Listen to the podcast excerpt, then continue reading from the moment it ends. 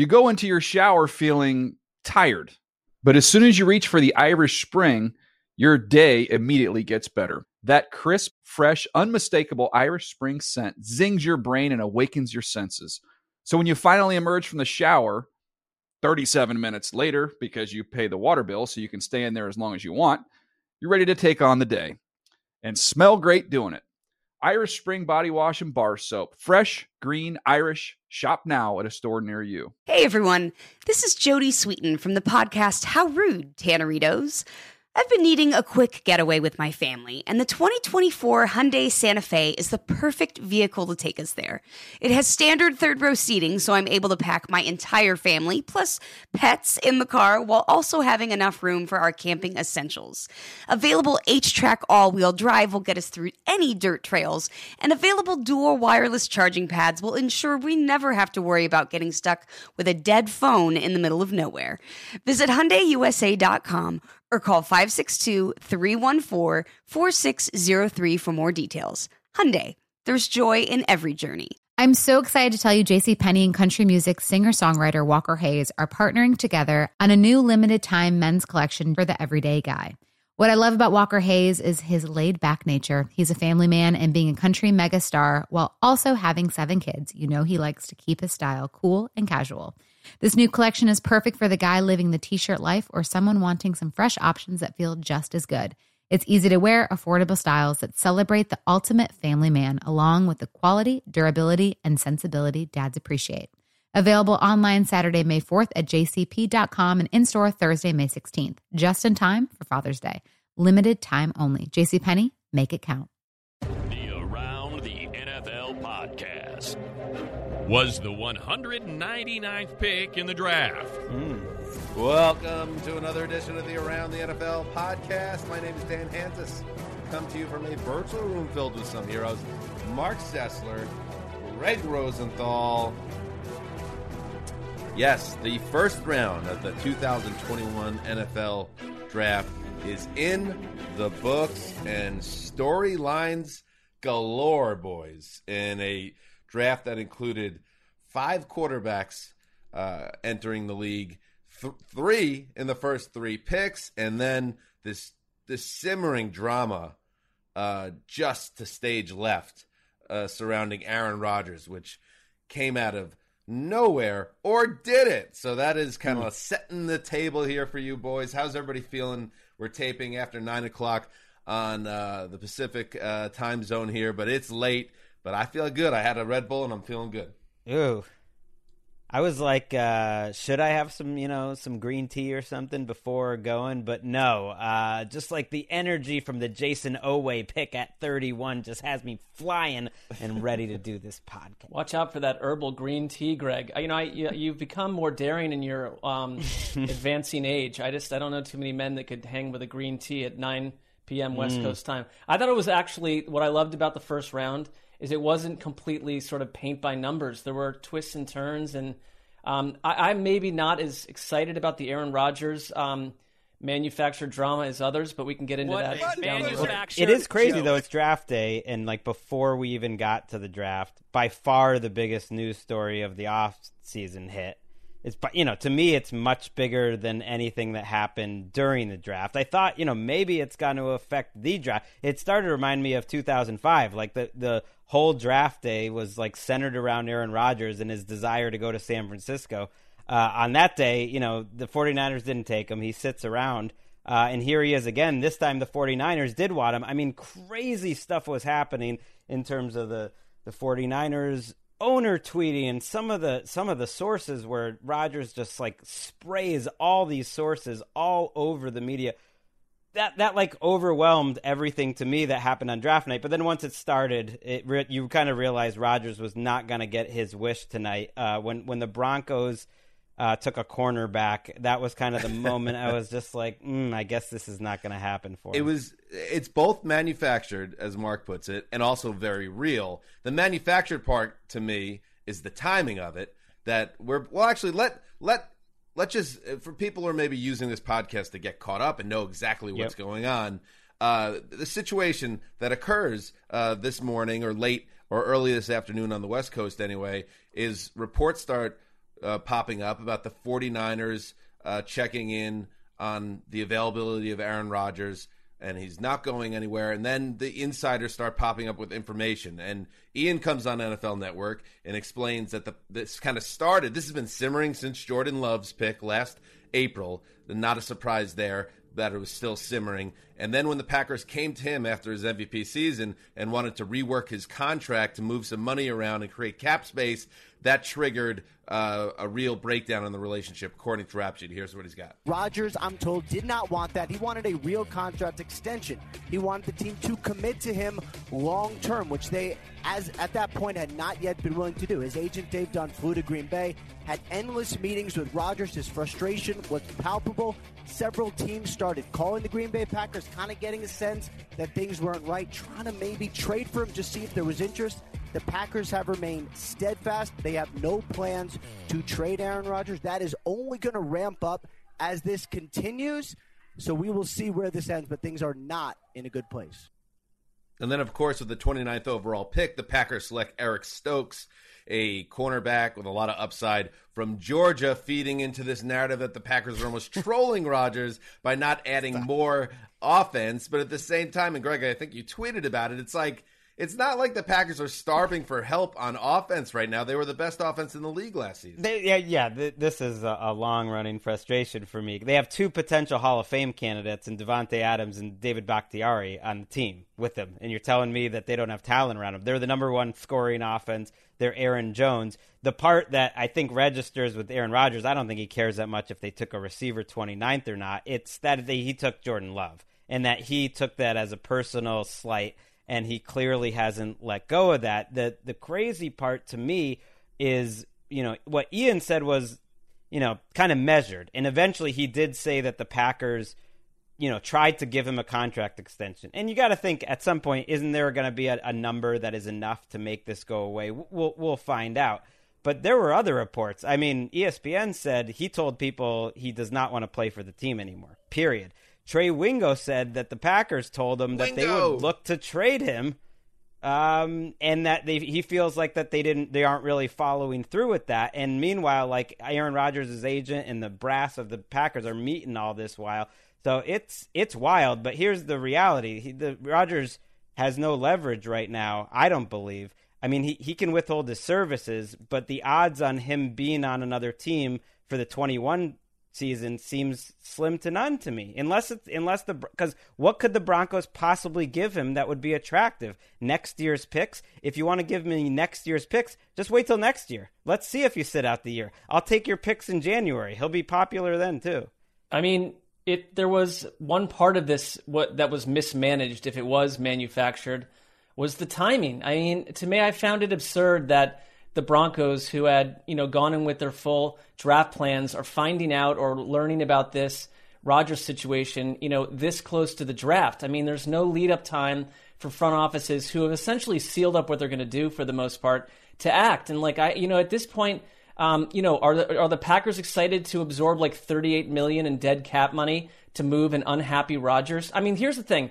It, it becomes cliche to say they don't draft a wide receiver, and I don't. I'm with you that look at he threw 48 touchdowns last year. I mean, they, their offense is not broken. There's no drastic glaring void, but they've drafted one skill position player on offense since 2005 in the first round, and it's Jordan Love. And Gregg, I see you smiling, but it's like that yeah, is no, a crazy. lack of support to some degree. I would also say that they've not done a great job if you're spending all those picks on defense of building up a monster defense either. So they have just not been that successful. But where's uh, the team in, that's closer to the Super Bowl? That's the thing. Is like they, it's not like you can get closer to the Super Bowl than they were. Well, I don't Remember? see a destination spot. That's sort of right. why this thing to me feels like you know it's perfect for um, to set the table with a high strung drama but it, to me, it's like, what's the end result? Because it's you know to the day from a year ago where we were spending all night talking about Aaron Rodgers and Aaron Rodgers' feelings, and a year later we're doing the same thing again. Tiresome. He's not. I well. We're gonna get a special Sessler tonight. I can feel it. No, um, I am I. Does everyone else find him enjoyable? I find it just like, why do you need to dominate the news cycle today in something that you clearly created through your mouthpieces? They were trying to they were trying to pressure them publicly because privately wasn't working. So I, I tend to believe the Broncos and these other teams had some, you know, certainly knew about this and were talking before this. The thing that I don't understand is guys in Denver who were saying that this deal was close, like Mark Schlereth reported, you know, re- Wingo quote, unquote, rep- Schlereth. so so Schlereth, who's a former Bronco Schlereth. and is on the radio, used to be on ESPN, reported that it, was all but a done deal right before the draft, and that got Broncos Nation Vouchers. Really excited. And who knows, may, maybe someday your sources, will be a Denver everybody. Bronco. Consider Yeah. your sources. Um, yes. Well, Rodgers is that. Listen, there's a handful of players in every generation uh, that invoke this level of interest, and the fact that he was the centerpiece of this drama last year, then won MVP. Okay. Yep. And now this comes up again. That that has that has added more zest to this. So while I understand where you're coming from, Marc, uh, it's it's a big story. I mean, it's and it's something. look, that I- I'm not you- trying to push it out of the way. It's a big story. I'm not trying to push it out of the way. I, I look at. I, I, here's the thing about the draft. I mean, the film Gandhi, which is too slow for people, is three hours and like 11 minutes long. The draft, we're back to like four hours and oh, nine minutes. And We no, got to no, get you like- right. You know, if we get you Look. right it on draft night, then it No, goes you don't by really fast. that. You're just- racing is- the clock. So that's let's the other not you know dan's you know draft in 40 makes a lot of sense because it is a slow drawn out thing and now I, i'm not trying to rain on the parade it's a uh. fun night but It's been a the- long day for Sessler watching TV. You're a little burnt out, so you're angry right now. That's what that's where this is. He was on from. Clubhouse earlier. You know, it was a lot. no i'm not i'm not angry i just i don't think that how many people would argue that it is fascinating television this is a story for another a A subject for another time a lot, Marc. I mean, we're, and I know. we're, we're, we're, a lot of them are listening now. I know, and I know the draft is. all right well I, I I am an incorrect voice from the distance, perhaps. Bef- I don't before we need move- everyone to agree with me, but Before we move on from Rodgers, though, there were just a couple of details I think were important. Rosenthal loves this, by the way. As much as Marc hates this, Oh, Gregg like loves Rodgers this. Well, no, because it, no, this. it's you know what? You got a bunch It's of a people in suits from the third floor saying, "Gregg is so Gregg really gets the draft. He's compliant. Why is who's this other cranky clown um, chiming in every third second? I, I yeah, see where this genuinely love the this Rodgers stuff. The you know the draft is is separate Be, because it's int- it's it's fascinating. Because first of all, it's like it's a it's the Favre thing all over again. I mean, it's it's really kind of crazy. Yeah. But the personal animosity and and Dan hit on this last year. I do think it's funny because the Jordan Love pick. You know, you hate to. con- It's not like Aaron Rodgers tried harder, but you got to give that something. You know, you know some of the credit of like why he won the MVP if you really want to get crazy. But it really seems like there's major uh, antipathy between Rodgers and Gutekunst specifically. And the most interesting part of all this today was Glazer saying to me that uh, Matt. What is this there? Oh, this is Goody's theme song, baby. Oh yeah, I forgot this one. Yeah, go ahead. Gregg. No, I mean uh, This part I like. I don't remember it being like such such a flow. Yeah, I know. This is the long version. Matt Lafleur, according to that's Jay Glazer, did not know that they were taking Jordan Love before they took it. And that the whole that whole story is fascinating to me. Number one, Lafleur is putting that out there through Glazer. That's it. That's interesting. It it it gets to a schism. It gets to Lafleur almost trying to say, "Hey, I'm on Aaron Rodgers' side." And uh, if you read what, if you hear what Ian said, it really feels like Rodgers does not like Gutekunst. And I thought, like, this is where you need an owner. They don't have an owner. Like, if I was an No. owner, I'd be talking to Brian Gutekunst right about now. And by the They've way, got Gutekunst- shareholder meetings. How how will do those go?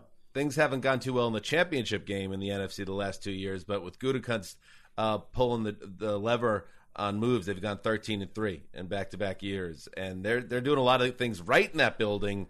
So yes, in terms of like how much you want to feel for Aaron Rodgers' position, I I, I can't really get that. I'm not with you on that. Um, if there are people that feel like he's been wronged uh, in this situation, but at the same time, you get it. It's like you drafted my replacement. I win MVP. And when you want to come to the table to do business with it, me, it's to help you out and make cap space room. Instead of saying, you know what, we blew it. We should have never doubted you. Here's a contract extension to keep you here forever. It's we we have plenty of time to talk about. and we and we will. And since then they have they will. have offered an extension. You would you would think there's there's got to be just like a price that is enough. But if not, he could just dig in. I it was funny. Ian's throwing out the Jeopardy stuff. Um, if nothing Oh, else, it knocked Tim Tebow out of the headlines. Tim Tebow That's- and Mason that is Mason a very fair Rudolph's point. contract extension. Maybe that's Um, what got me going early in the day. That that is back in our hemisphere. Tim Tebow subplots. I mean, which is you know I've got some PTSD associated with that. So does Dan. All right, so the San Francisco 49ers uh, kicking all that off. The report was that they connected with the Packers. Hey, is Rodgers on the block? He was not, at least not right now. So the the Niners with the third overall pick. This is the first flashpoint of the draft. Trevor Lawrence goes number one. Uh, Zach Wilson goes number two. And by the way, I have ordered my Zach Wilson uh, Chipotle burrito. It's being Ah. delivered as we speak, and Wonderful. it will be brought right to me when the time comes. I'm very excited uh, to have that burrito in my hands. Just like I'm excited that the Jets have yet another crack at a franchise quarterback. Uh, hopefully, the young man out of BYU. The third pick, Trey Lance, goes to the 49ers. So the Mac Jones, and someone explain this to me, hashtag like I'm five. A lot of uh, Twitter was about, hey, that is one of the better smoke screens I've seen in some time. Uh, but I don't understand that because I know Mac Jones was where everyone was saying that it was going to happen, and then and then it was uh, Mac Jones or Trey Lance. But what was the smokescreen for if there was no one to outsmart in front of them? The Jets Yeah. were always going to take Zach Wilson.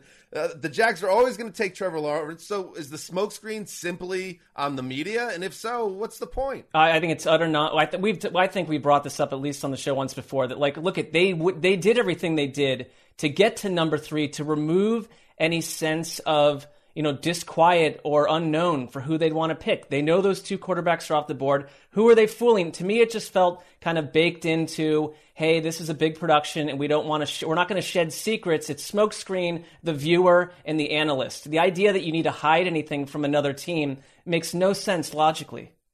Uh, yeah, I think it was. It, it wasn't a smokescreen. I think the reporting around them genuinely turned out to be wrong, very possibly because the 49ers changed their mind. I mean, that's what our reporting at NFL Network indicates that essentially they were they they didn't know who they were going to take. They thought they were going to take Mac Jones. That that was Kyle Shanahan's guy. And if you read between the lines, not even between lines, Ian basically said that, that the front office was pushing for Trey Lance. And as Kyle Shanahan went to these workouts and, and I think most importantly talked to Trey Lance more and more, that he he ended up becoming convinced that, that that was the decision. Because the one thing you keep hearing about Lance, not only is he probably the most physically gifted, just just in terms of athleticism and arm strength, even though he has virtually no production. I mean, he has 400 dropbacks in his career. Um, is that like he's probably the one guy who comes off maybe as the as like the smartest and the guy that like you love him in the room, and maybe over time they just sort of fell in love with him. Sounds like he'll never throw an incompletion. He's the most physically talented and the smartest man alive. But but He'll I also think he's number three he's got to be one of the biggest risks of all time. He he because he dropped lack of he dropped yeah. he dropped back 380 times in his career. They've barely Right, ever they- seen him play, and it was at it was in North Dakota State. It was a lot Right. to give up by the Niners to essentially move up to take this level of a chance. But if he hits the ground running, and who knows when that happens, because as of right now, Jimmy G still in the building. Uh, if he hits the ground running and he's a star, it's going to you know cement Lynch and Shanahan there for a long, long time. But if this goes off the rails and they kind of messed up their future with the draft uh, to get a guy that couldn't play, this it's going to be catastrophic. It's, Well, it's then- a huge moment for them. then it's then you're put into the same category as a Mitch Trubisky type of trade up, except even more expensive. So yeah, I mean there is high risk reward. I mean they talk about the last ten Super Bowl winning quarterbacks. Um, every one of them had twelve hundred uh, attempts in college. I mean th- there are front offices out there that would rule out quarterbacks that don't have a certain amount of proven production at a big college level. Other front offices do it differently, and we know Shanahan does it differently. I mean, I'd come away a little concerned with you know whispers and flat out just comments that the front office and Shanahan and all of them just were not on the same page, that they had no idea what was going on. Um, that said, if you're Shanahan or if you're any of those people, you're in a building with an almost Belichickian type leader in Shanahan who is basically calling the shots. And um, if it works, he looks like a genius. If it doesn't, They'll probably still call him a genius. I, I seems like I love him, but he seems a little Teflonish too. He's got to win with this quarterback sooner than later. I think this was what would cost him, though. If Sure, I if think this so, didn't work out, he, he has been a little Teflon. I think they've one winning season in seven years. Uh, he hasn't been there that whole time, but um, th- this has to work. This has to work, uh, just like it has to work for the Jets move that they made, uh, going up to get Zach Wilson or trading Darnold to get Zach Wilson. These are important franchise-defining type draft picks. This high, It's exciting though. It's exciting to see your boy Kyle Shanahan get someone so. ta you kind of feel like Shanahan will make them bust proof. I mean, if if if Mullens can put up those stats, then you kind of figure like, well, what's what's the worst Lance could be is maybe average. I mean, you would hope you would think just because their offense is so good. They have Trent Williams at left tackle. They have Aiyuk and Deebo Samuel and George Kittle. I mean, it is an amazing situation. So just as a football fan, I'm excited to see such like an athletic guy in Shanahan's system instead of Mac Jones. Then again, I'm going to have to walk, watch Mac Jones with the Patriots, so maybe Yes, and we'll get to that. We'll get to that in just a little bit. So, yeah, so Lawrence Wilson, Lance, then uh, the first seven players, by the way, this was a record, all offensive uh, players. So, Kyle Pitts, the tight end out of Florida, becomes the highest drafted tight end in NFL history, going to the Falcons. Intrigue there, of course, especially coming off a week where there are whispers about Julio Jones's future. That makes even more sense now knowing what their intentions were to take this game changing. This guy is entering the league with a level of hype that few tight ends uh, match. So you have Pitts there. Calvin Ridley has emerged as a star in his own right. So Julio Jones, you don't want you don't want to say this, but he seems like someone uh, that can be moved without killing the offense, which you would have never thought. Now we see if that actually happens, and if it doesn't, man, that's one hell of a uh, one, two, three punch on that offense. Well, I would say that Arthur Smith, you know, maybe I like him more than others, but I think he's a, a severe upgrade over Dirk Koetter in 2021. And uh, on top of it, I mean, when it comes to Julio Jones, I just I don't think that that would be out there if they didn't severely need to restructure like the money they have. I don't think you'd be looking to move him just to move him. Um, so if he sticks around and you add Kyle Pitts to this offense, like you've got something. I still think they're a hot target to draft a running back. Um, earlier than later. It could be in this in round two here, but they're not far away from having again um, a very intriguing offense. Matt Ryan's had a nice offseason. They basically Yes. guaranteed some money down the line that kept them there. You add Kyle Pitts. I don't think their defense is going to be good, and so he could be a fantasy guy. Like he, you could just see Oh, them being in like that 30, Oh. 35 to 33 every week Uh, with these Falcons. It's like Matt Ryan has all these skill players, and you know they're in a lot of like coming from behind situations, and you're, and you're like, oh, this is perfect. Then you look up, and he has 27 touchdowns at the end of the year. It's like I think that oh, like permanently soiled okay. your uh, That- opinion of Matt Ryan. Yeah, that, MVP fantasy you, year you, with you you. got him after the MVP year, I think, which was I feel like he throws 27 touchdowns and 13 interceptions every year. I don't know. Don't check those stats. At number five, uh, Ja'Marr Chase, the wide receiver from LSU, reunites with Joe Burrow. I have my thoughts on this that they should have went and uh, got Sewell, the Hmm. offensive tackle from Oregon. But okay, I mean this this this works too. But let's see if they put some focus on the offense line. I'll do a couple here, and you guys could say whatever you want on any of them. Jaylen Waddle goes number six to the Dolphins, uh, the Alabama wide receiver, uh, and that makes sense as well. I like the move where you take the young quarterback and and connect him to a lot of talent and see if he can play. Well, now you have Fuller and Parker and Waddle together. That's a nice trio. And then, uh, as I mentioned, Penei Sewell, the offensive tackle out of Oregon, the top uh, offensive lineman in the draft, goes to the Lions at number seven. I just like the, you know, and they made a big deal out of this on television, but I wonder if there's more thinking going into some of this too. It's the talent of the player, but you get Ja'Marr Chase paired back with his college quarterback. You get Jaylen Waddle paired with someone in Tua that he knows. It's like, okay, maybe that doesn't matter. Um, but what's wrong with giving like a, your young quarterback someone that he's worked with for a long period of time?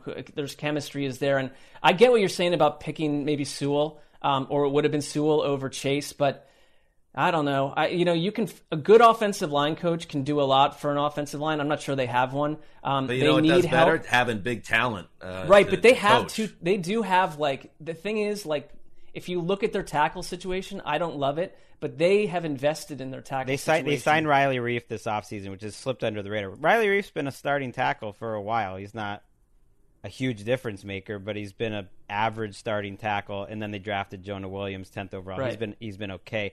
I I think it's just thinking that Chase is really unique. Like Bob McGinn does that, you know, scouts poll, and he was the first unanimous, you know, wide receiver to get first place votes from every single scout since Calvin Johnson. And so you're Yeah. you're thinking mm-hmm. maybe if this guy's Calvin Johnson, then Sewell's not as as unique. I was more surprised that the Dolphins took Waddle over Sewell. I thought I thought that was going to be locked in, and they could have put Sewell, you know, and Austin Jackson as their two tackles, and they took Waddle, and it was very similar to last year how Ruggs went ahead of um, who am I forgetting here? Uh, Jeudy for Alabama. Like Devonta Smith won the Heisman Trophy, and Waddle, I, who I like more than Ruggs, who seems exciting, um, ends up going ahead of Devonta Smith.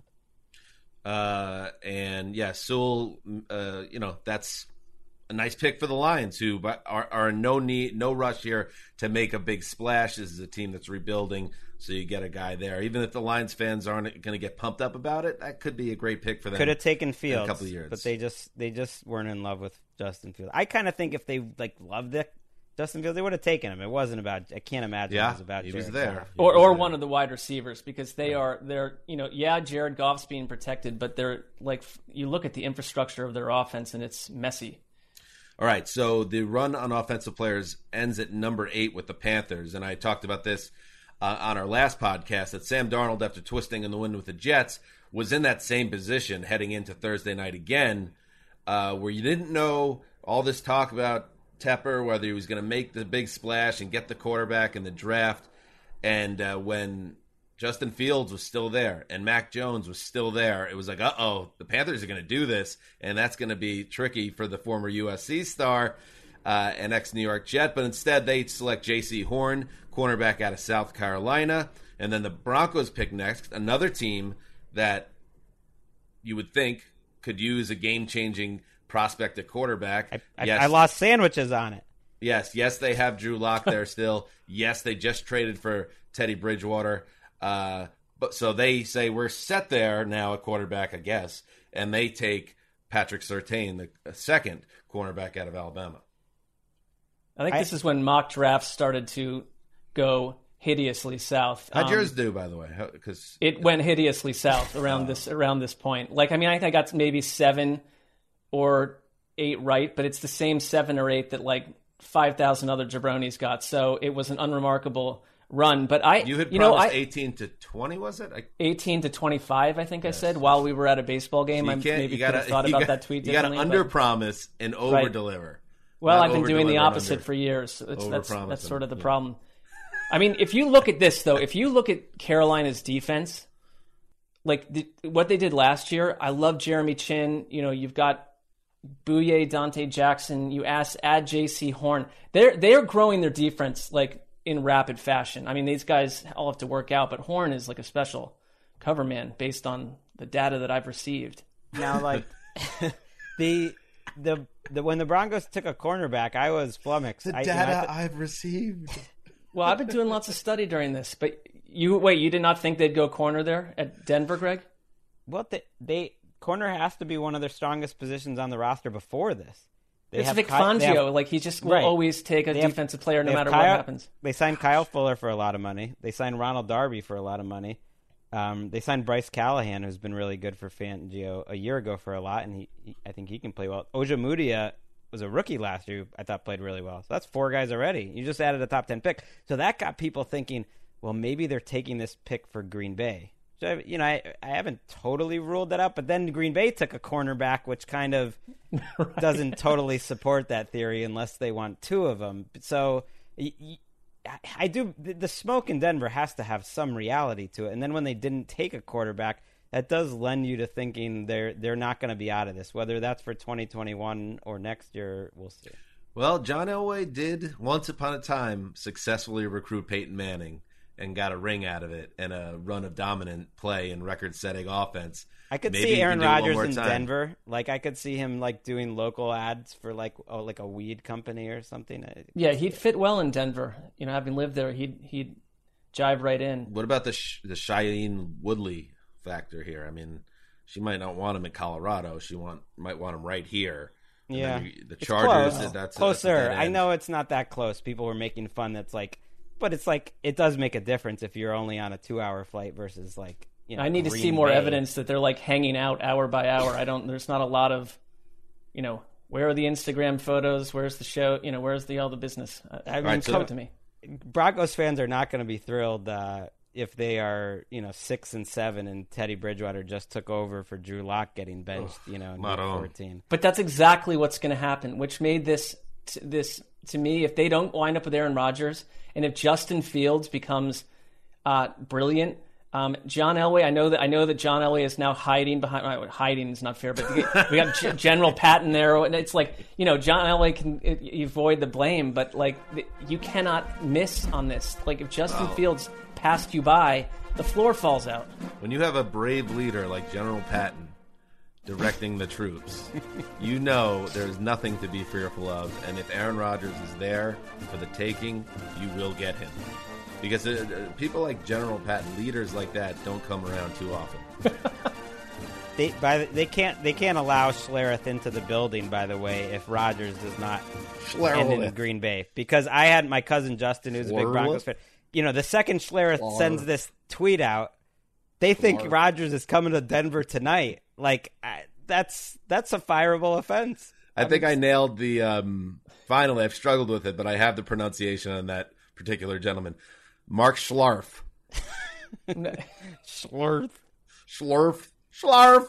Snarf. We should we should have him on. You know, he's a radio guy.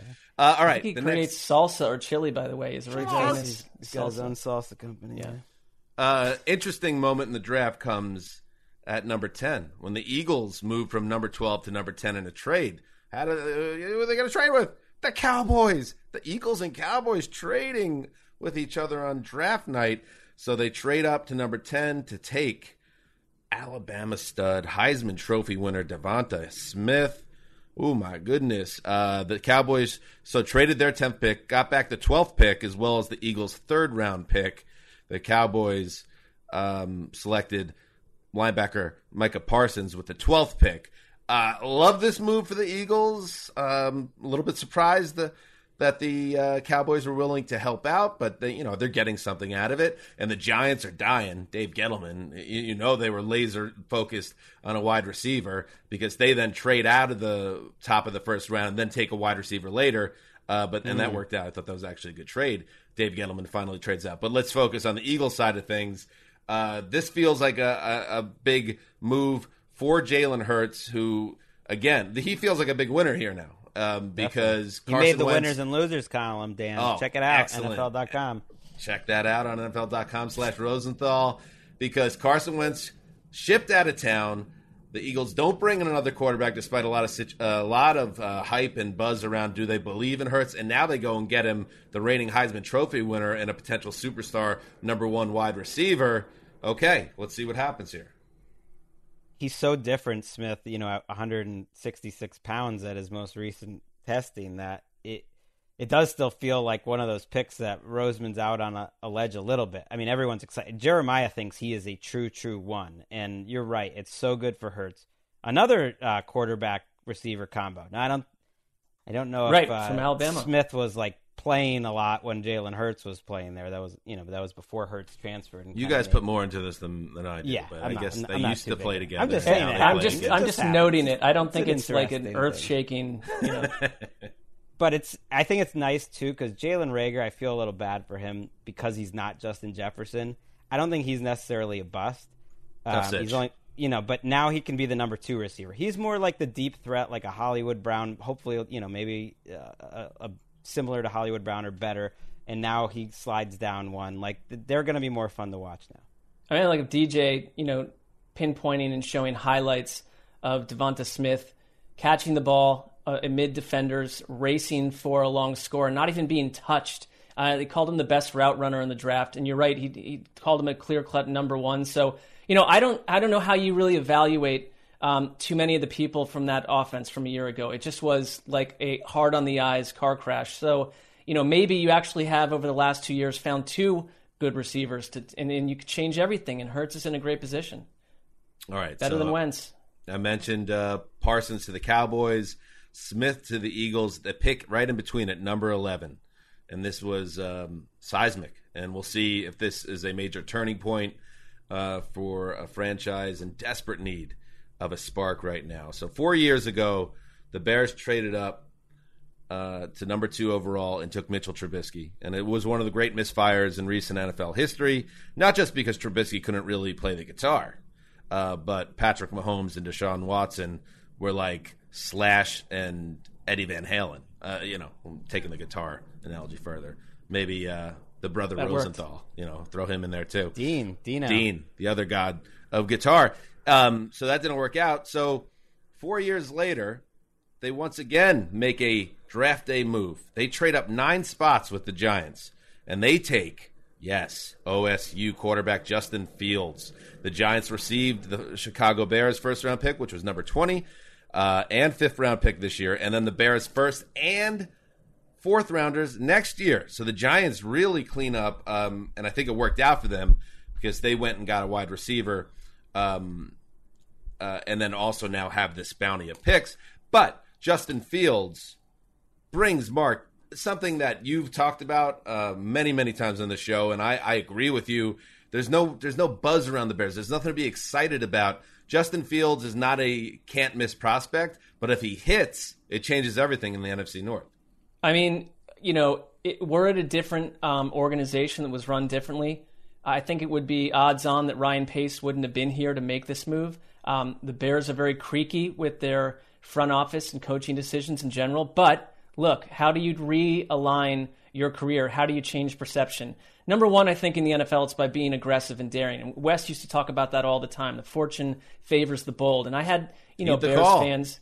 Right. I, I had Bear fans. We all have Bears fans as friends that, you know, they're like, do you think someone will fall to them at 20? It's like a quarterback. No, I don't. I mean, you're going to have to do something more than that. Um, you wanted to offer the moon uh, and distant stars for Russell Wilson. So why not maybe think about packaging picks to get up a quarterback that you like in this one? And they did it. So I, I for me, it changes the whole energy of a team that I found um, de-energizing. And and I don't know if I trust Matt Nagy to to kind of groom this quarterback. Um, but it's not fair just to judge him on Trubisky because that was just a wild whiff. And Fields brings excitement. Um, Bears have not really ever drafted a quarterback worth their salt. I mean, it's just they're an outlier on that front. So they swung for the fences. Um, if it works, it changes the Bears forever. And I think he's a good fit for this team. He's from Ohio. He's a cold weather quarterback. He can do it all. He's fun to watch. And it, to me, turns one of the least enjoyable franchises at this current time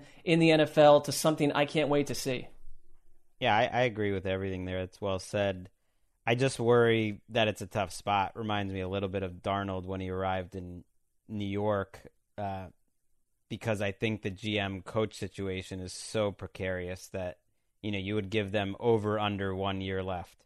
Because no matter how you know if Justin Fields is great this year and he looks great in this offense, that solves everything, and, and he will play over. And he does have a number one receiver in Allen Right. Robinson. He does, and uh, you know I like Mooney okay at number two, but uh, you know I guess I got to see it. You know it doesn't feel like it's certainly not Trey Lance landing um, San Francisco, or for that matter, Mac Jones. I think is in a better situation with with New England. I I think you know there there will be challenges, and if they don't win this year.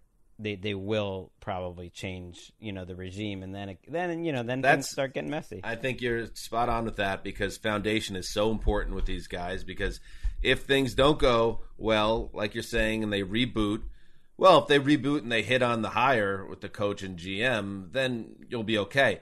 But it's a big roll of the dice. These things work out half the time, and maybe even more the other direction. They don't work out. So you're starting over again, and then maybe that works, maybe it doesn't. Then all of a sudden you're in your third or fourth year of your rookie deal, and then they have to ask questions about you unless you're a star. So Not trying to Um, be a downer for Bears fans. no, they, but I they think- should be thrilled. They got some breaks tonight Yes. the way the draft fell, Yep. and then they took advantage. It was I good. think I think this is uh you you could dwell on the negative things and you shouldn't turn a blind eye to it. But I think on balance, this is exactly what Bears fans have been waiting for. And I talk about it all the time about Joe Namath and the Jets and how long it's been. Well, they haven't had anybody that they could truly call a franchise quarterback. Sid Luckman. I mean, uh, uh, Jay Cutler Right. wasn't that Cutler, guy. Cutler sort of. You know, I don't know, man. A true franchise Cutler was no. quarterback. So maybe Fields becomes that guy, and, and if he stinks, if Fields can't play, well, everybody's everybody's then- gone. well, I'll tell you You what. I thought Jay. Cutler was a franchise quarterback when they traded for him, and so did most people at A lot the of time. people did, we yeah. were all. I know, all but Gregg, pretty excited. Gregg, this is another quarterback that I, I like. Here's the natural, like, organic view of Jay Cutler, and Gregg's is that view with like eight percentage points higher. Well, it's kind he of like a Teddy Bridgewater type thing. Well, You've he was a great example of what a Shanahan offense can make you think. Because I think if he had spent his whole career with Kyle, you know, with Mike Shanahan, we'd love Jay Cutler. He was so exciting, but um, that's that's kind of where I'm getting at with Fields. That it's you know, is this coaching staff going to take advantage, or or is he going to be like a Jay Cutler? Yeah. Um, all right, let's keep moving now. Here. Oh, by the way, I did want to point out it is fun. You mentioned how you know it's four years about since Trubisky.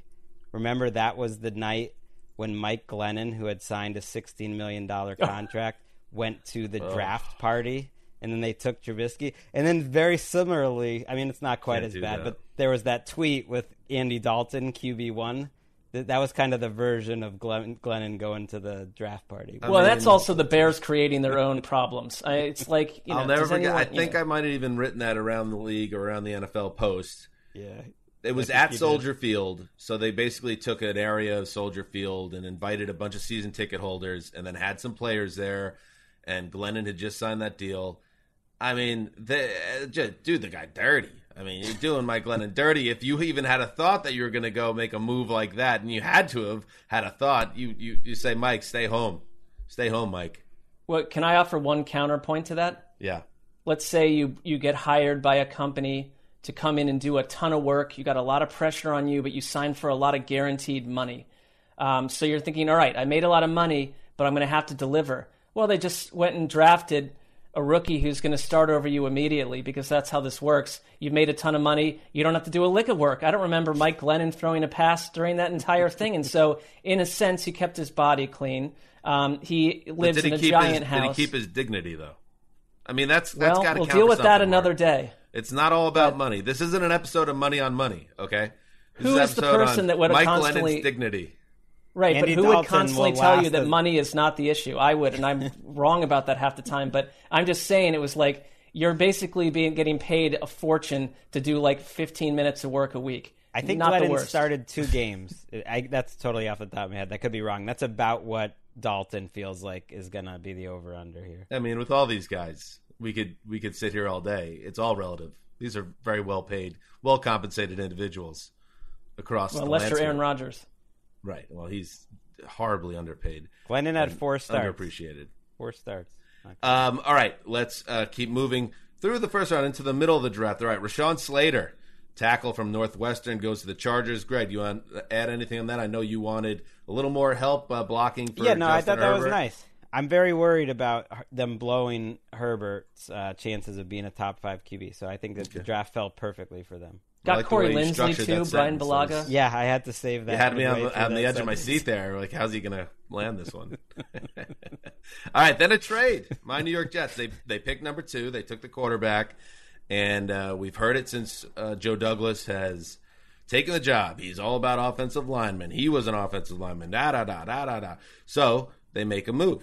Uh, they send their 23rd overall pick, the 66th, and the 86th overall pick. So they sent uh, their first rounder and both third rounders to the Vikings to move up from 23 to 14. They also got back uh, a late round draft pick, and they used that to take UFC USC offensive lineman Elijah Vera Tucker.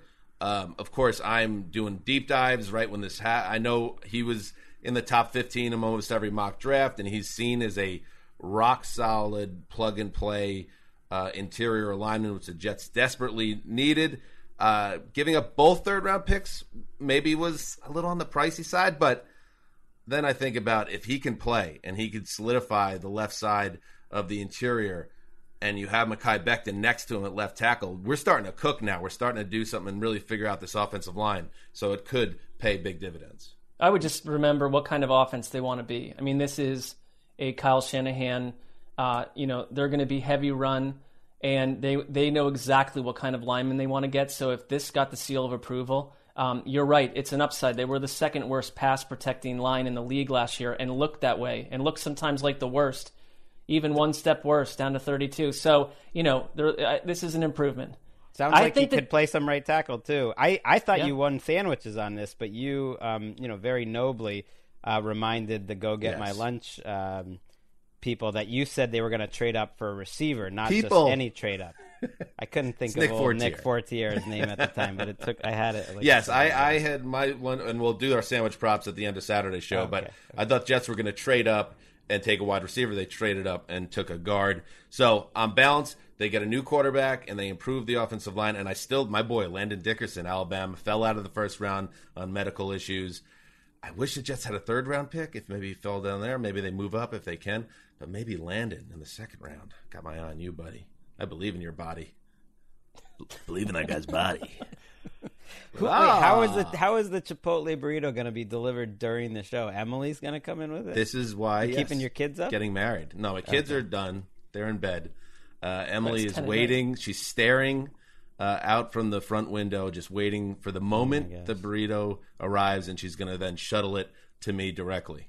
Did you allow her to? Did she buy dinner too, or was it just a you operation? It's a it's a solo purchase uh, on Grubhub um, because it is ten o'clock here. So Right. I, I I'm gonna I'm gonna probably have a bite of the burrito because I already had a dinner. I don't want to double up dinner. That's not what we're trying to do in the off season. We're trying to make good health decisions in the off season. Uh, but I also have to have a, a celebratory bite of the burrito um, for good luck. That's where I'm at. Well done. I'm in I- my bedroom right now, so so Emeka is not sleeping until we're done. No, that's she weak. has no That- choice. That's a tough situation. Is she in the? She's not. I hope she's not in the room I- though, listening to this nonsense. Oh yeah, she's trying to. She's like five feet feet away, just wearing no. I'm just- pan the camera over. Um, I do have to say, like the NFL, when the pandemic started, they're like, "Hey, you got to take a portion of your house and turn it into a studio." And we're like, "Hey, man, that's that's the breaks. So we got to do it. It's we're lucky to be employed. Uh, these houses in LA here, where they're not very big, but we're going to do it." And then you know, people are getting uh, shots, and the world's starting to return to normal. And then all of a sudden, the NFL sends a truck over with all new equipment, and I'm like, "Oh, am I not? Is am I not getting this part of my house back?" I don't think I am. You I think I've lost are not. this part of my house. Am I paying less rent? Is there going to be some type of uh, Hmm. reimbursement of a portion of, when you look at the square footage that I've lost? It's not. You know, we don't have a ton of space. Negatory. You. How about this? You will get nothing and like it. Interesting um, bullet point for your next negotiation. You will take 74 square feet of my rent, or I walk. See how that goes. All right. Speaking of walking, Ricky Hollywood was walking off a pier when the New England Patriots sat at 15 and took Mac Jones, the quarterback out of Alabama. Mac Jones, of course, Ricky, who was slated by uh, Smokescreen at number three overall, falls to 15, and the Patriots with Cam Newton in the house now bring in Mac Jones. And I would say this, Ricky, none of us are college experts, and, and you are not one either. Uh, I you seem to think that this guy is going to be a boondoggle for the Patriots. We got to let this play out because he has a ceiling. Uh, people say. I think it was Charles Davis that might have said it. And great job. I got to give it up. I had to say. Uh, I hate to say this, but Daniel Jeremiah did awesome work on NFL Network. They were so excellent great. tonight. the Sorry. whole The. NFL Network, the draft is the thing we dominate better than anything. Yeah, I didn't. I didn't even turn on ESPN. I like that network No. too as a sports fan. But on draft night, I got to be loyal to the brand, and we did a nice job. Uh, Charles Davis, uh, I believe, was the man, uh, or it was the Stanford coach. Was it Shaw? Said this is a, a Matt Ryan type ceiling, and then maybe more kind of Andy Dalton is where it could end up. Uh, that would be okay, uh, especially if you go closer to the Ryan end. Come on, Ricky. Yeah, I mean, the 49ers, they obviously didn't want him, which makes sense, and then he keeps falling. And then when the Lions didn't take, I really don't think they're sold on Goff. So I was like, there's a chance he could take Justin Fields. And then the Eagles traded up, like you said, and then they took the wide receiver that everyone's talking about. So I was Mm-hmm. like, oh my God, he might, Justin Fields literally might fall because Yes. of, you know, the Cowboys and all that. So I'm getting like super excited and being like, oh my God. And so when then the Bears all of a sudden Yeah. traded up, I knew exactly what was happening. And then the later it goes, not that 15 is is even that late, but I'm like, Mac Jones is falling. Like nobody wants him. And yeah, he worked, you know, was under Saban. It's the same scheme as the Pats and all this kind of stuff. So like uh, Matt Ryan as a ceiling, like I guess it's better than Cam Newton. But maybe. Matt Ryan's an MVP and borderline MVP. you put He's Matt Ryan not missed a game in like, t- like, Right. you know, But 13 Ricky's years making a good point when you when you're talking about like uh, where Patriots fans are at after what for them was a very trying seven and nine. And I know Gregg has a sandwich prop on it, so Gregg was all about it. Everyone was like Justin Fields to the Pats and More a new exciting. era. So now you have Mac Jones, and yeah, uh, Gregg, you, you're. I know you're not as excited about a Mac Jones future as you would have been Justin Fields. No, because of the style of play. I mean, he's the first quarterback taken in the first round. Correct me if I'm wrong. Since Jared Goff, that's like not athletic. Is, has there been anyone else? Yeah, I mean, Baker. he's- People say, but Baker can move a little bit. I mean, you know, I I just don't think like the the physical gifts are there. That said, it's funny because at the very beginning of the process, people kind of thought Mac Jones was like a mid first round pick and made a lot of sense for the Patriots. So, it, you know, the more I listen to people that are really into studying the college evaluation, like they liked Mac Jones. He just, you know, they liked him as kind of like a the 15th or 20th best player in the draft, not not a top tier guy. And you know, it's it's not as exciting. Uh, like his style of play is not as exciting. There's some Yeah. there's You know the some, like- photo of Brady that gets circled around at the draft every single year about him shirtless and what he weighs and all this, you know, just like the just the quarterback that doesn't look good. Um, go look at the photo of Mac Jones shirtless with a cigar in his mouth. I hadn't seen that photo until tonight, and someone No, it- no, shot it's- it in text, and it. It's not. It's not the most impressive physique, but he's. But it's just he's that- gonna get into a professional strength uh, training program, right? I, I was we under the hope. impression, Ricky, that that maybe was the most annoying part to you was the, I wouldn't call it flabby, but maybe just sort of, I'd say flabby. It's kind of a Yeah. dad just- bod. Oh it's yeah, just yeah. sort of like Bad, a bad. like how like a twelve year old boy who's eaten too much food around the pool looks like just a bit of a blimpy stomach. He probably isn't always looking that way, but like that seemed to be more agitating to you than than what you had caught from his I just- Alabama career per, per se. we have Josh McDaniels and you know Bill Belichick, the, this this great. You know, we kind of unlocked it a little bit with Cam with a mobile quarterback. So I like, as the night kept going on, I got wicked excited about Justin Fields, and I really thought that the possibility was getting closer and closer and closer. Because who even knows if when the Eagles traded up, I was like, oh, maybe they're going to get him because they're they might not be all in on Hurts either, and mm. they've said I that. love So this it, Patriots fan disappointment. It's just, Right. I mean, was- it- here's the look, thing, Ricky, though. it's the new normal. Is it more concerning for you that you got Mac Jones or that you were out that Bill Belichick was outwitted by Ryan Pace? yeah, both. I mean, Lombardi. Lombardi claimed before the draft there was no chance they were taking Fields, which cooled me, which got me my expectations way lower. So even as the night was going, I, I kind of figured they'd like take a defensive player if Fields was Yeah, was I on was- the board. Yeah, I don't know if Ricky. I, I maybe I'm wrong. You you talked to Patriots fans too. I think I I would suspect suspect this pick was actually fairly popular in New England because they want you know they want a, a new quarterback essentially.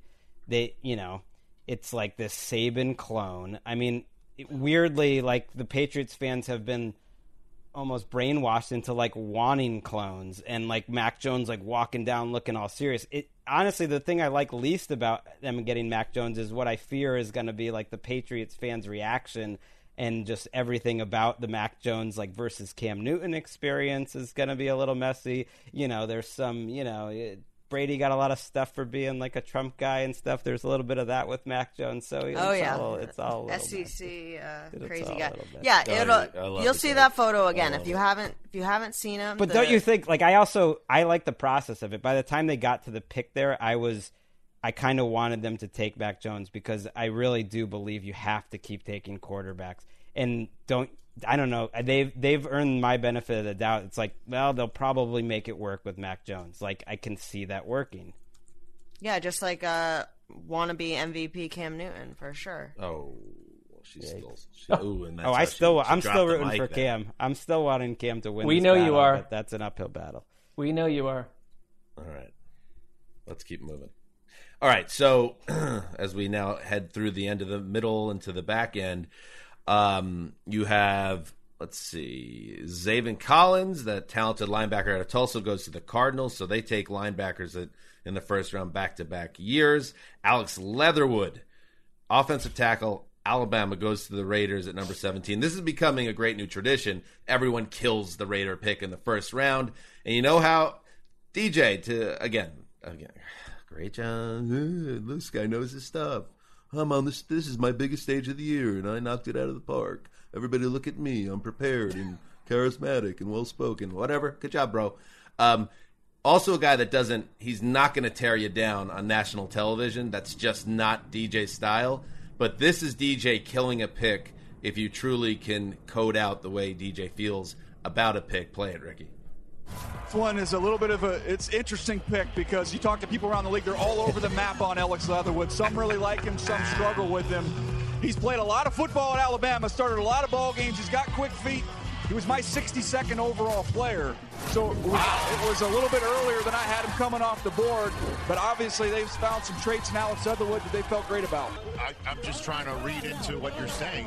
This pick kind of surprises you, huh? Dan? Yeah, I- yeah, I did not, I did not think Alex Leatherwood would go off the board in the second round. I mean, he's not going to be a good player, be a solid starter. He also pointed out that they could have, you know, possibly traded back and gotten more value, which I thought was the uh, most salient point of criticism there too, because he pointed out when Mayock was on the set, he would be like, "If you've got a conviction, like there's no nothing too early to take a player." But now they've taken Clelin Ferrell fourth. They took Arnette last year, which was a shocker, and then this one. I do like the the Jeremiah. I was like, I had him sixty second. Well, He's I think he's he's trying to be constructive with his criticism, but they're friends. I mean, if suddenly we were having He, to t- talk he about replaced him in this very job that DJ's in as the number one draft analyst. And then I was also thinking, is like, as DJ's saying, all right, I hate this pick, but I'm going to be a GM next year. And how would I want my replacement to come after me if I, I if I had a reach in the first round? It's like you're kind of in a tough spot in that position. Right. I mean, but I'll give Mayock this. Like, yeah, all right, look at have the drafts all worked? No, I think it's been underwhelming, but he's at least living what he said he mentioned on NFL Network about when you believe in someone, you just take them. I mean, he thinks for himself. Now, there's some Gruden in there, obviously, too, but I mean, Mayock, like, consistently does things that no one expects in the draft. It's just that I think they just need that, to you work. know, it need to work because That's I get cool. concerned about like, having like, a hearing bold like vision. Like we have our board and our board. We don't care about anybody else. That's all good as long as the guys can play. Because That's if they fine. don't, Like- then you're just bad at this. So that that there is a bit of a dance here. they also got stuck, I think, into having to go offensive line because of some of the stuff that's happened this offseason, which is also front office business. But when you hear like half the league thinks he's a tackle, half he thinks he's a guard, to me that doesn't scream like we've got a home run here. It's like you got a project, and it's Well, the whole too high in the trading draft back, for that. The trading back thing is, I think that's important. That's process. That's why I, I kind of was, you know, like I said, was with with with Jones. I, I, the process of it made sense to take a quarterback there. Like you can't tell me that the Raiders couldn't have traded back and gotten some extra picks and still taken old uh, Leatherface. Here. Mm. Leatherface. Well, no. Leatherface. Uh, this one. By the way, Leatherwood. What what type of like what product are you? Leatherwood. Like which product? No, that's a great call. Are you a guard? Are you a tackle? Are Right. you leather? Are you wood? Who are you, Alex? And he's like, I don't know. Number 18, the Dolphins take Jaelan Phillips, edge rusher out of Miami. Uh, the Washington football team takes Jamin Davis, linebacker out of Kentucky. And then the Giants, as I said, took uh, wide receiver out of Florida, Kadarius Toney. Uh, so we'll see um, if uh, he turns out to be. Listen, you never know with these wide receivers. You never know. Like all these guys go in the first round, and just because Toney got picked after uh, the three other studs, he might be better than all of them. And then the Giants would have the better wide receiver and the extra first round pick. Uh, we'll see. Dave Gettleman, another uh, another potential chance to save his job. You know, He's an interesting Bit of a- uh, career. Did a good job tonight. Bit of a gadget guy. You know, that's I think how Toney projects is kind of a guy to use in a lot of creative ways. I mean, receiver. It was weird because they were zeroed in on receiver. It sounded like, and that was a good point, Dan. I didn't even think about that. They probably were going to take Smith, Devonta Smith there. Um, like they have good receivers. They have Sterling S- Shepard, Darius Slayton, and Kenny Golladay, and Evan Right. Ingram, and now they have Toney. So if nothing else, they should be a lot more watchable. I would. if, I, if those guys all stay healthy too, that's been the issue. There. Yeah, I tweeted that Gettleman, if nothing else, the, his drafting style is very linear. It's like, all right, he wants this, he'll take this, and in this case, because they took it from him, he said, "I will now move back, and then I will take that same position." But only a little further in the block. There's there's not a lot of layers. It feels like with Gettleman, but maybe it all works out in the end. All right, I asked you guys on on text, Marc. I know you saw it um, a little later. Um, sneaky good picks. I like the the Titans did. Oh, by the way, the Colts take. I'm going to struggle with this name. Kawite, Kwity Paye. Kwity Paye, uh, the edge rusher out of Michigan at 21. The Titans. I really liked uh, Caleb Farley, cornerback out of Virginia Tech. This is their defense has been killing them uh, the last couple of years, and this is uh, Farley is you know not a can't miss prospect, but uh, everyone everyone says this guy's got a ton of upside, and they need help in that secondary. Like I that think- pick, sneaky I- good I- pick. He he just watching just a little bit of him, he leaps off the screen. I think he he could have he would have been a top ten pick if not for these back surgeries. He would have been taken ahead of Surtain, and he would have been taken ahead of Horn. And he's just a big injury risk. But I think when you're getting towards the end of the round, and I'll, that's gonna my it's similar to my um, sneaky good pick. Uh, take a big swing, I think, at the end of the first round. And you know they they are a team that they pointed out on network. I thought correctly that Jeffrey Simmons injury issues coming in, but they just loved the player and they showed enough faith in in his rehab and getting back on the field, and they won that one. Um, I mean, when I watch him, they compared him to Charles Woodson, to Bobby Taylor, um, the old Eagle. Uh, I see little shades. It's not it's not um, safety, but I see shades of Eric Turner in the way he hits. I mean, he just attacks. So if you get the healthy version of this, this was an awesome pick for the Titans. Uh, okay, let's keep moving through the first round here. Ba ba ba ba ba ba. Uh, Christian Darrisaw, offensive tackle out of Virginia Tech, goes to the Vikings at 23. They of course traded with the Jets back to 23 and picked up those two mid-round picks. Um, and they take Darrisaw. Okay, the Steelers. There's there was a lot of buzz connecting Najee Harris, the talented Alabama running back. By the way, six Alabama players uh, went in the first round of this draft. I mean, that is Nick Saban's doing something. Well, they also were like, we're playing no matter what. Uh, like other, there are other colleges that didn't get more than a couple games in, and Alabama's like, we don't really care what's happening in America. We're playing. Right, uh, but they they're the recruiting and and they built up such an outstanding program and a winning tradition there that I guess all these like blue chip guys must be running to go there. It's just unbelievable the factory that place is. Anyway, Najee Harris, the running back, goes to the Steelers at 24, uh, adding a much much much needed element of um, dynamic talent uh, in that running back group because James Conner uh, after a lot of hype early on. Uh, he kind of petered out. Now he's in Arizona. Le'Veon Bell, of course, was a superstar, and we know how that ended. Now Harris is a chance to kind of breathe some life into that backfield. Well, your mock got this one right there, Marc. Yeah. Well, I don't think I, you know, that wasn't me being Mike Mayock and thinking originally necessarily, but you know, they comped him to Le'Veon Bell. Um, Charles Davis comped him to Franco Harris, uh, and he's a huge guy who can move. Uh, he had more rushing yards, receiving yards, and touchdowns than Derrick Henry or Mark Ingram at Alabama. I, I, mean, do like, when teams have like a profile. I mean, and there's a reason the Steelers do. They've had the same GM for 20 years, so they just keep. They have a thinking- blueprint. But they don't have an offensive line, and they, and they haven't been the same since Mike Munchak left. So that's the part I don't quite get. Are you going to fix this schematically? Do you have the players up front? On paper, their offensive line looks terrible. Looks like one of the worst in the NFL.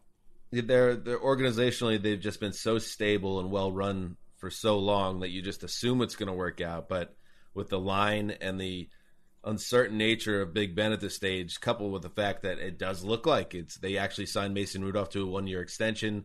Uh, today, or that was it was announced today. So it's like he's the backup, and you have that bust Haskins somewhere in the building as well. So it's like okay, I mean, it's either going to be they're either going to be twelve and five or thirteen and four. Uh, or this is going to be Marc's fever dream of all time, and they go six and eleven. Like I feel like there's not going to be, be like an in between with this Steelers team. You make it's it hard sound to fix like your offensive line in April, May, and June. yeah, it's true. You make it sound like Haskins is just like hanging out in the IT closet or something. They're like, "Where is Haskins?" Uh, maybe. I mean, would you be surprised? He's like, you know, on his iPhone or something. I, you know, It might Another be the running best back. quarterback in the building right now. You never know. I know. Dwayne Haskins is not the best quarterback in any building. We'll I see mean, what version imagine, of Big Ben you I mean, imagine if you were so harsh about Sam Darnold here. Poor, Here you go poor again. guy. There you go. Always the numbers are very similar. That's why. They, they Yes, Dwayne Haskins and Sam Darnold. That is a good comparison point to the type of individual we're dealing with here. The Haskins doesn't want to play. He didn't put any up. He got run out of town in two years, Gregg. Fair. Travis, Travis Etienne. I think I got that. Uh, Etienne. Etienne. Uh, Etienne. Running back Clemson to the Jaguars. All right. I mean, that seemed weird. That- yeah, especially the way Urban Meyer talked about him. And maybe this is probably just coach speak, but he was like, "We say James Robinson and Carlos Hyde as our one-two punch, and Etienne is our, our third down back because we wanted to have one of the top eight running you back groups about, in the league." And I was like, That was okay. a very odd comment. What, are you, what are you telling us so much I- information for? It's probably just saying that and making the rookie earn his way. I mean, if you're drafted him 25, he better not be playing behind Carlos Hyde. Well, and you won't like this, Dan, but it's another pairing of Clemson quarterback and his Clemson running back, which No, send I them both know. to Canton.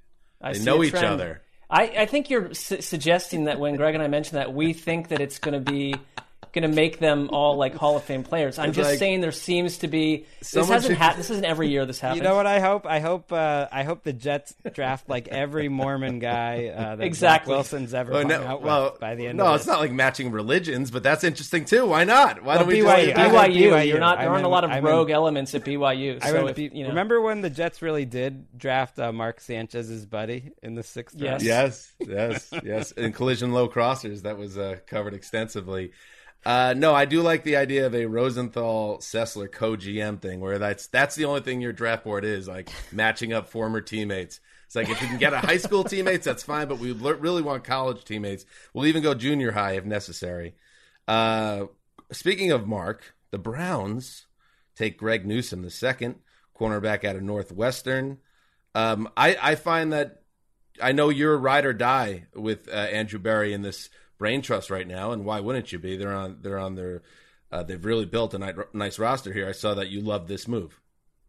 Well, I do because I like I think that they had from just some stuff that I'd heard that there was a short list of players they were interested in, and in most mocks you look at Newsome didn't get to them, um, and I think Caleb Farley was another guy they were into, and maybe you know Farley didn't get to them, and so that Newsome did. I think that was a win for the Browns. They wanted to go quarterback or edge, and just you know again, it's you've added John Johnson, Troy Hill. You get Greedy Williams back, who didn't play a snap last year. You get Grant Delpit back, and you get Newsome. That's five new players in your secondary. Um, secondary that you know, even though they whipped Pittsburgh in that playoff game, gave up 500 yards in that game. It's like their defense was a liability. So, you know, they've done a lot to address that side of the ball. So I think that is um, a, a victory for Andrew Berry and Co. And a CO nice period. showcase for Cleveland, you know, tonight. It was a little rainy though. That yeah, that was on Dan's radar. A little a little too much with like the hey, we're the Rock and Roll Hall of Fame thing. It's like well, there's also the football Hall of Fames nearby. I don't need Kings of Right. Leon before and after the draft starts. It's, Could, could we it- agree though that whoever the host city is at any point, you're going to be you and I will be sick of the host city, um, uh, you know, flourish and all the nonsense by by the end of the weekend. I'm not no sick matter who it is. Cleveland at all. I'm just saying don't build the telecast around Kings. of No, but I mean, well, the draft hadn't even started, and Dan was already sending hot texts about you know Cleveland people being fake tough because it was raining or something. I don't know what it was you were. Getting I don't know. I don't know. I think I I think I texted clearly just to get a rise out of you, but I I was know. like, You- it was wet know. and cold and miserable, and it's like, oh, let's put the draft in Cleveland because the people are so gritty. Like, how about we put somewhere seventy four degrees and sunny? Uh, you know, Let's not overthink. How about this? Well, How about it- we return the draft so I could also, also like maybe see my family more than once a year? How about we return it to New York City? You know, the greatest city in the world. Put it in Radio City and and kind of cut out some of this. I'm not going to get into it. I like my Not job the here. Radio City business. Like you left with a back injury. You could barely sit in your seat on the way home. Well, they could make some changes and updates to the venue, perhaps. Although I do love the the uh, kind of spirit of Radio City Music Hall and uh, its place in Manhattan's history. But uh, Those anyway, seats go were see a made. show on those the seats side. Were made that? for for like the average when the average man was my size. It's like Fenway Park seats. They're Right. not facing home plate, and they're like they're they're for a hundred and forty pound guy. like honestly, um, I I kid you not, because we did, used to go there every year for the draft, um, and they would just stick you in these like 1937 uh, seats for five foot two, 114 pounders, and my neck got so messed up uh, that I was in physical therapy for like six months, and they like Well, diagnosed that- me with stenosis. I was like, what?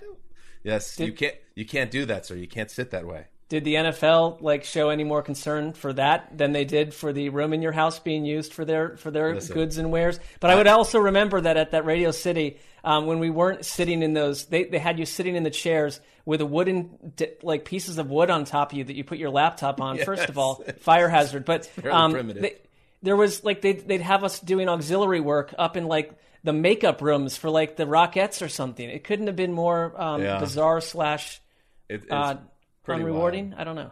Listen, I not not for me. I mean, any, Rewarding. any I love job the radio city. NFL wants to send me, uh, it's it's a blessing on this end of the. All table. right, I see how this is going. It, wa it was honestly a career highlight when I lived in New York to go to cover the draft in New York. That was sort of always my dream to like cover an event without like leaving the city and getting to do that for four or five years was like a f- thrill. It's once I moved, once I moved, yeah, it would be nice to, to bring it back there. It's too. time to. Bring I it also treasured the experience.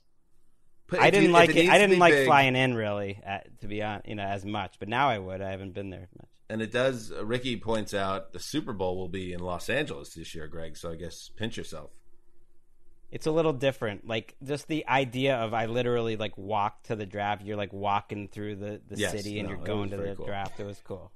Uh, all right, so I like this pick a lot too. Rashod Bateman, who our friend Nate Tice had uh, pumped up as a wide receiver that he loved out of Minnesota. He goes to the Ravens. So the Ravens had uh, two first round picks at 27 and 31. At 31, they take uh, Jayson Oweh, edge Penn State. Uh, and yes, Rashod Bateman, a guy with a lot of upside, and Tice, as you recall, boys, was very big on him.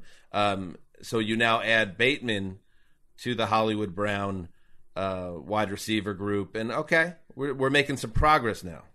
Needed him, and I think you know a lot of mocks had him going earlier, and he can make plays down the field. Seems very complete. And Oweh, I'm fascinated by. He's my sneaky good pick because he looks like a freak. You you could make the argument just looking at his testing numbers that he is as like as big a testing freak as any defensive end almost that's ever come back, come out. And he reminds me a lot of J- Davian Clowney. That's kind of how he plays. So may you know if he if he has a career like Clowney and he landed in the perfect spot like that can actually coach him up to to work with all this talent, you just figure the Ravens are going to make it work. Um, Payton Turner, defensive end, goes to the Saints. Well, I don't think Saints fans were too excited about that based on what I was um, seeing on Twitter. A lot of WTF eight exclamation marks. That was yeah, it was a little bit out of nowhere, uh, but he he they said he's exactly like Marcus Davenport, which is not going to get them excited either. I mentioned Stokes, the corner out of Georgia, uh, Georgia, went to the Packers. Greg Rousseau, who's a guy that very um, polarizing, as uh, Lance Zierlein uh, was talking about last week on our show or earlier this week. This has been a very long week. Uh, he goes number 30 overall to the Bills, so that's obviously a roster similar to Cleveland where you don't see a ton of holes, uh, but getting another pass rusher in there with high upside, uh, that's a nice move this late in the draft. I think they're thrilled he got there. I mean, you saw like I, I, it, it seems like every war room is just a bunch of people pumping their fists, but at the same time, like I think that was was a little genuine from the Bills. I don't think that Rousseau was someone they expected to have a chance to grab. Wait, He are a you nice insinuating spirit. they're fake uh, fist pumps? No, I just I think it's the kind of thing where like, and I get it. Like, why would you? You're gonna like whoever you pick at that moment, but it's like who's really, really feeling like, holy f, we scored here. And I would put the Bills in the higher echelon of feeling like, holy f, we really scored here. The Cowboys always lay it on a little thick with their celebrating. Oh, they didn't. They didn't tonight because they wanted to take a cornerback, and it went cornerback, cornerback in front of them, and then they traded out. So they were. I think they got Oh, banged that's also like more than any team in the league in terms of what they wanted. Jerry has like 37 hidden cameras all throughout the draft room, trained on everyone. And if you don't have the exact uh, reaction that he wants, you're gone. Right, and they've been drinking whiskey since 11 a.m. So you know, you know. Did, did- was the guy that cleans the glasses? Was he in the draft room? You think? I didn't see him. Their their uh, Didn't their catch him. draft room always has a lot of people. Cousin I Greg? found it. I found it hilarious that the Patriots' entire draft room was Belichick, Cr- Kraft, and one other person who I think was Patricia. I How much think it fun. was. I think it was. That's it. That was their entire draft room. They don't let anyone else in. It's just like Uh, who beefed?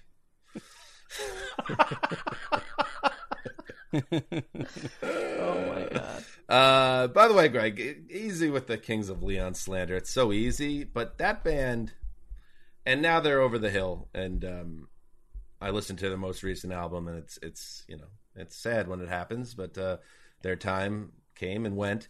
But those early Kings of Leon records were some of the best to me rock of the early to mid 2000s. So I'm gonna just say that I want to I want to get that out there, and I want that to be on the record. Please respond, Gregg. No, I I saw you know they had a very uh, mixed reaction on Twitter. Some people were very excited. You know, a lot of the same people who like it when they, you know they play Bruce Springsteen and stuff. And other people were like, "Who are these guys?" Oh, oh, you're so. I, I had to Google Greg. it. I, I, knew like the hip. I like the song. rap. Oh, I like. you know, I love. Anybody that I love a lot rock of rock. is so out of touch. I love a lot of rock music, just not, just not the the Leons.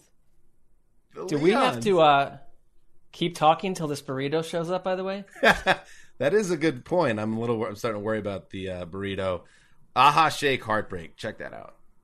Check that out. I know. Listen, there's going to be large swaths of football Twitter that if you're a veteran rock band, you, you get your cheap shots in because it shows that you're cool. And If it was plugged the. Killers or the Strokes or something, I would have been about it. Why not? That, that would. Be, it's also just like the timing. Why you? Why is any band playing? It, the the Well, bar to take up that time slot has is really high. Like I will say this. reanimate Prince, or it's something really big. on know, the to, like, subject of music, up that slot.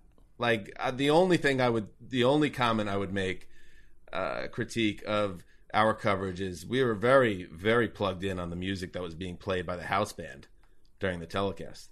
well, It they had wait. There was one moment where I thought that they did. What was it?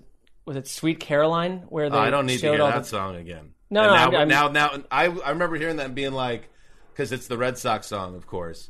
And Right. um, I was thinking to myself, oh, this this kind of went over well, and now they're going to try to make this a tradition. And now I got this song involved in the draft as well. Enough with the Sweet Caroline, with the Neil Diamond stuff. Can we calm down? It's an embarrassment. It's an embarrassment for Red Sox fans. I think a lot of them feel that embarrassment alongside with me. I thought it, the the production was sterling. Um, I just had a ball in watching the whole thing. See, now you're getting it. Where did the where did the little uh, where did the little heading that said the fu- a fully vaccinated room uh, with some heroes? That was my favorite. Um, that was my favorite part of the night was seeing which which draft rooms were fully vaccinated or not because it said fully vaccinated draft room with the Falcons. What what was that like? Pro- I think it was to promote getting. Oh no, that is it, my my wife made the same comment. It was like, why is it saying? Because it wasn't just the Falcons; it was several teams. Why are they doing that? I was like, I guess we're trying to be socially responsible as a league. I, I guess that's what it was all about. Or to explain But why they didn't kind have of the funny. masks, I guess. Because like Yeah, the Patriots, that too. it didn't say fully vaccinated, and they were wearing masks. Ah. So that Please. again, that gets you thinking. This whole Patriots, Mac Jones, this this podcast is making me in like rooting for the Patriots less. It's like it's it's not helping. I Mission wanna- I just accomplished. kind of want to give up on it. I'm ch- I'm texting my wife about the burrito. By the way, burrito. I will give you um, very quickly my upside, or was it your, my sneaky um, draft pick? Oh, we know who it is. It's uh Greg Newsome the second. No, it's not. No, Oh. it's Jamin Davis. All right. Um, DJ compared him to Darius Leonard, who I think is like one of my favorite defensive players in the league right now. And then David Shaw. This is this should make you excited, Dan, because Mhm. David Shaw basically said that like Zach Wilson was like one of the most fun players to watch on offense. Was he Mhm. the best quarterback? I don't know, but he's most fun. And he said that Yep. Jamin is Davis, he is fun, but he's saying that Jamin Davis was his Hello. defensive version of that. So he's on my radar. Good.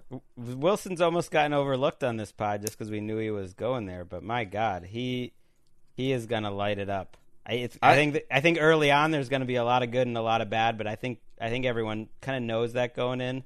But it's going to be cautiously exciting. optimistic. I really It's am gonna be because. I was I was in the camp, and everybody listening to this podcast knows that I was kind of on the side of keep Darnold and give him a real structure and bring in some more help and see if he can get on track. But now, after going through this whole draft process, uh, if this guy's special, if he's special and he's fun and he gets you out of your chair and he passes like that Chris Wesseling te- test where he's like, "What's the first game I put on on Game Pass?" Like, I don't think that was ever going to happen with Wes and Sam Darnold and the Jets. Um, even if Darnold panned out, but if Wilson can play, he could turn them into like a team that they want to put in prime time again and all that. And there's there's just a lot of hope. And everyone's hung up on how young he looks. And I get that, but that doesn't really matter. I mean, hopefully, I also Well, that like that shouldn't he's matter a at all. little bit. He seems to be a little bit of a. And I kind of like yeah, that the, about him. the photo he sent out of him like staring down at his phone uh, while he's on the, uh, you know, with the traffic behind him, that is a little bit of a red flag. But he's got some Sanchez to him. Maybe that's not so bad. When Rich Eisen put it out into the ether that like that Jets Patriots Mac Jones versus Zach Wilson will be a primetime game, I was like, oh yeah, that's it will. It'll be a third. It'll be that'll be an Ah, NFL yeah. Network game. Entering the league that. together. That'll I, I see Network some game. some Baker DNA. Maybe not. I'm not saying from the playing side, but I know what you're head- saying. headband wearing, like um, you know, a little bit of an edge, which now we suddenly like. Uh, you know, already doing commercials, which we're which we're already buying the products that he's pitching. So you know, it's suddenly when it's happening to you, like all these things are positive. So maybe we can at least have a truce and realize What's we both happening? like these quarterbacks truce. with with a little bit of edge in I- ad what- sales. what's wrong with the edge on Baker? I never had a problem with Baker's edge. Get out of here. What? I just, you know, he's just got to play, and he played very well in year three. Well, I it is not just the play that we're discussing, like the the, the concept that Oh, the he's under- commercials. he's, Oh, he hasn't won five five Super Bowls, so he shouldn't be doing an ad. But now you're bo- you're literally Hmm. waiting for your wife to bring you a burrito that your quarterback has pitched before he's thrown a pass. Which, uh, by the way, I couldn't be happier about. But it's just let's be real here. Like they are the same situation. Young people capitalizing on their looks, youth, talent, and uh, position in life. It's more like the the Baker commercial was relentless. The that whole and, everybody- and then on top of it was like everybody was like, let me get my blog post and my tweet thread fired off about how amazing this ad campaign is, and it's like, okay, okay. I mean, I think we all thought that it was like totally misplaced and a terrible season. And it was uh, we were watching eight televisions in our newsroom. Well, it's two like, years now. They were good to years. stick with him, though. They were good to stick with him. I mean, what what commercials get more pop than this? I think we can call it official. I mean, we we know he's a better commercial actor, but Baker Mayfield did he did win over Sam Darnold. You know, that's that's over. I don't know He if won that's it. true. Well, he won if I'm ready to in terms that. of their picks. That's over. The Oh. pick was more successful. Like Yes. that part. No matter what I, happens, I do that stand pick by ends this. up Not to be sidetracked successful. here. I think Sam Darnold would have d- done just as well, if not better, than Baker if you put him in Cleveland. I really No, do I- believe that. I disagree. With And I, think if Baker, find that to be if Baker that, got that at drafted best by the is Jets, that at best that's a guess. if Baker, well, of course it is. If Baker is drafted by the Jets, the Jets would have drafted a new quarterback this year as well. I mean, but you can say that, but in, in we'll what I don't. We don't need to That's what I'm saying, elongate the show by 25 more minutes. But, But, it's but utterly ultimately, you got to go with the results. You know, there was like the Mariota Yes. Winston. That was kind of a draw. This, you know, he he got it. He got the decision. He got the win. Yeah, well, that's great. Congratulations. give him a, give him a huge contract. give him a Jared Goff extension. See how that goes. Whoa, he's. I mean, they're going. Well, they're to. not, but they're not doing that. They're not doing that early like other teams have. Why? They're- Would, I'm know- not fight. Let's not fight about this. Okay. No, Gregg, stop especially at the end of antagonizing. 90 minutes. Uh, Congratulations to Andrew Berry, though. What a day! He had his had a kid this morning nice. on draft day. That's right. That sounds like a nice. movie. You But did for that the too, listeners Marc. who think there's too much Jets um, Browns talk, just lop off the final 37 minutes of this show and you'll be fine. And Bucks fans are like, "What? When are you going to get to our Joe Oh, Tryon pick. Oh, I forgot about that. Good pick by them, though. He get, he's the edge out of Washington. He goes 32nd um, overall to wrap up round one. Any final takeaways uh, from the first round besides uh, Drew Brees' new hair, which Oh, is yeah, that was a big one. noticeable. You know, Well, I, I, guess I, would just wonder if there is anything else with the Broncos and the Packers and all this before if we hear any more whispers or if it's just shut down and the you know they've closed the curtain and everyone's left the stage. I think I found a way to like jam in all the points I wanted to make, even when it didn't really make sense in the context of what we were talking about. Good. So I, I think it is. Uh, it's all covered, and uh, and we do not need to uh, cover Tim Tebow and his tryout with the Jaguars either. And we do need to cover Nkemdiche, but that will come on Saturday. So don't worry. Don't I did not forget. we have an we have a Nkemdiche update, which is outrageous. I can't believe Nkemdiche is still in our life. When when the draft was just about to start, I happened to go to ESPN.com. Robert Nkemdiche signing with the Seahawks was the fourth highest story in their news stack on their homepage, which is bizarre, totally bizarre. It's because he fell out the window. He fell Right. out the window, and that's why he, he everyone was always fascinated by him more than that he was a first round bust. He was, he was the guy that fell out the window. And it's not just a sports story. Stick a pin in that. Uh, all right, good stuff. By the way, we we uh, as you saw, no doubt on social media, if you're a fan of the show, uh, Ricky had the great idea to go to Dodger Stadium. M- me, Marc, Ricky, and Emma VP um, met up with- with Lakeisha and Link, and what a great time that was. That was for Link's first game. Unfortunately, the Reds didn't show up.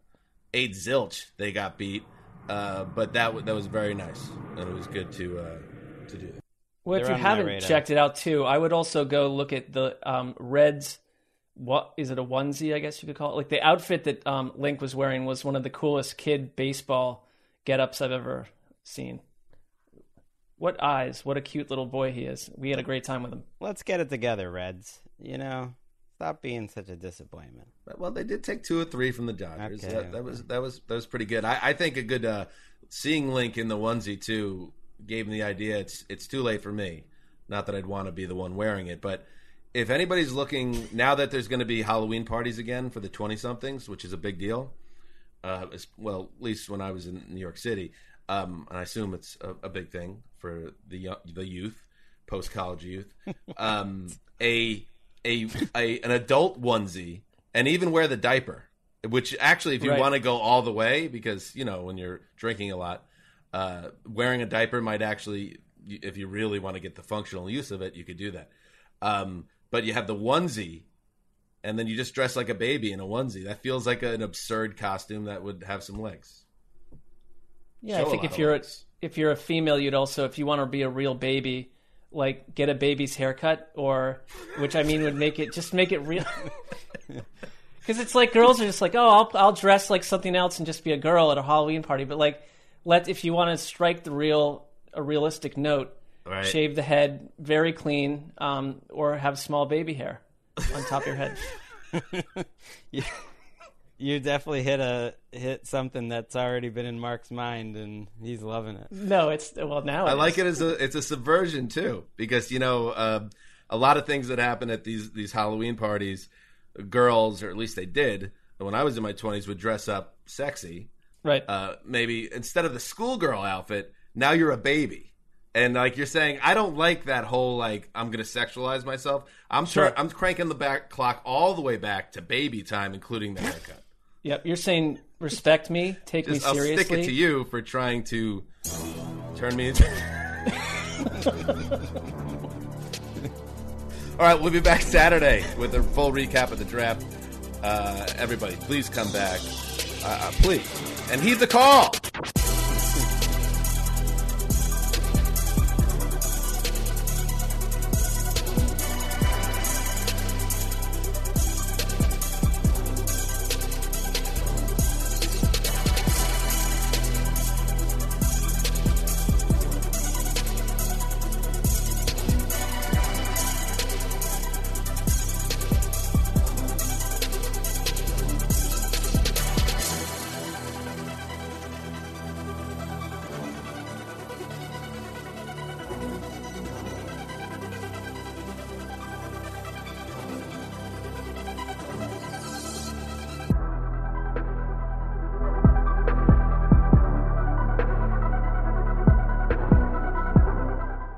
You go into your shower feeling tired, but as soon as you reach for the Irish Spring, your day immediately gets better. That crisp, fresh, unmistakable Irish Spring scent zings your brain and awakens your senses. So when you finally emerge from the shower, 37 minutes later, because you pay the water bill so you can stay in there as long as you want, you're ready to take on the day and smell great doing it. Irish Spring Body Wash and Bar Soap. Fresh, green, Irish. Shop now at a store near you. I'm so excited to tell you JC Penney and country music singer-songwriter Walker Hayes are partnering together on a new limited time men's collection for the everyday guy. What I love about Walker Hayes is his laid back nature. He's a family man and being a country megastar while also having seven kids. You know, he likes to keep his style cool and casual. This new collection is perfect for the guy living the t shirt life or someone wanting some fresh options that feel just as good. It's easy to wear, affordable styles that celebrate the ultimate family man, along with the quality, durability, and sensibility dads appreciate. Available online Saturday, May 4th at jcp.com and in store Thursday, May 16th, just in time for Father's Day. Limited time only. JCPenney, make it count. Getting ready to take on spring? Make your first move with the reliable performance and power of STIHL battery tools. From hedge trimmers and mowers to string trimmers and more, right now you can save $50 on select battery tool sets. Real STIHL. Offer valid on select AK system sets through June 16, 2024. See participating retailer for details.